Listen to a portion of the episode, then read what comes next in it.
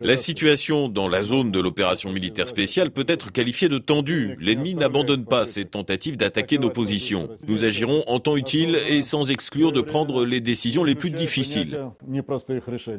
La déclaration est prononcée en uniforme sur un ton martial et déterminé. Alors qu'il vient tout juste d'être nommé à la tête des opérations militaires russes en Ukraine, le général Sergei Sourovikine est le premier responsable de l'armée à reconnaître que la situation est difficile sur le front.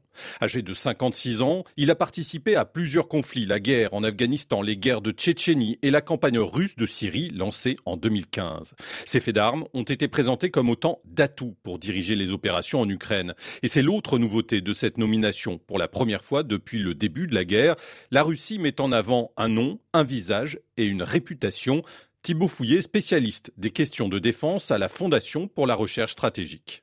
Euh, jusqu'à présent, on avait plutôt, euh, que ce soit du côté ukrainien ou du côté russe, une guerre assez anonymisée au niveau de ses commandants en chef. Et c'est pas anodin qu'on commence à en parler à l'heure où la Russie connaît des difficultés opérationnelles, ou surtout on parle de plus en plus des difficultés opérationnelles, même en Russie, de montrer la détermination, on personnalise le conflit en personnalisant sur euh, il y a un général qui a une grande expérience militaire, on parle et on discute sur la confiance de la troupe et on personnalise aussi la dureté, la résistance, l'esprit de non-recul euh, avec cette nomination et surtout cette communication. À cette réputation d'officier implacable se sont ajoutés les succès en Ukraine de son propre commandement. C'est lui en effet qui a dirigé les opérations dans le sud du pays, les seules qui se soient déroulées conformément au plan.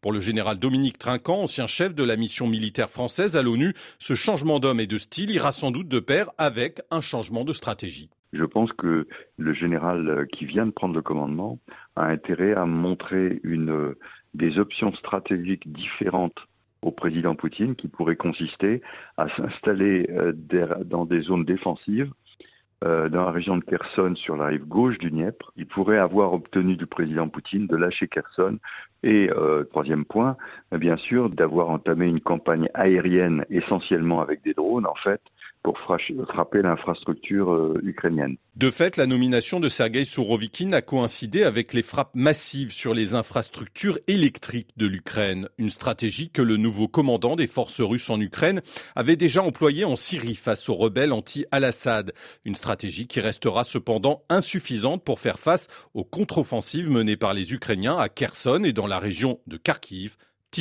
Son objectif, c'est déjà de stabiliser la situation, on va dire, euh, pour parler euh, grossièrement, euh, colmater les brèches, stabiliser le front et ensuite progressivement compter sur l'incorporation des mobilisés, l'essoufflement des Ukrainiens pour pouvoir, d'ici quelques temps, réarticuler des contre-offensives. Donc, pourquoi pas j'ai envie de vous dire, mais d'abord, sa tâche la plus urgente, ça va être d'arriver à stabiliser ce front pour pouvoir ensuite laisser un peu de temps respirer et pourquoi pas contre-attaquer.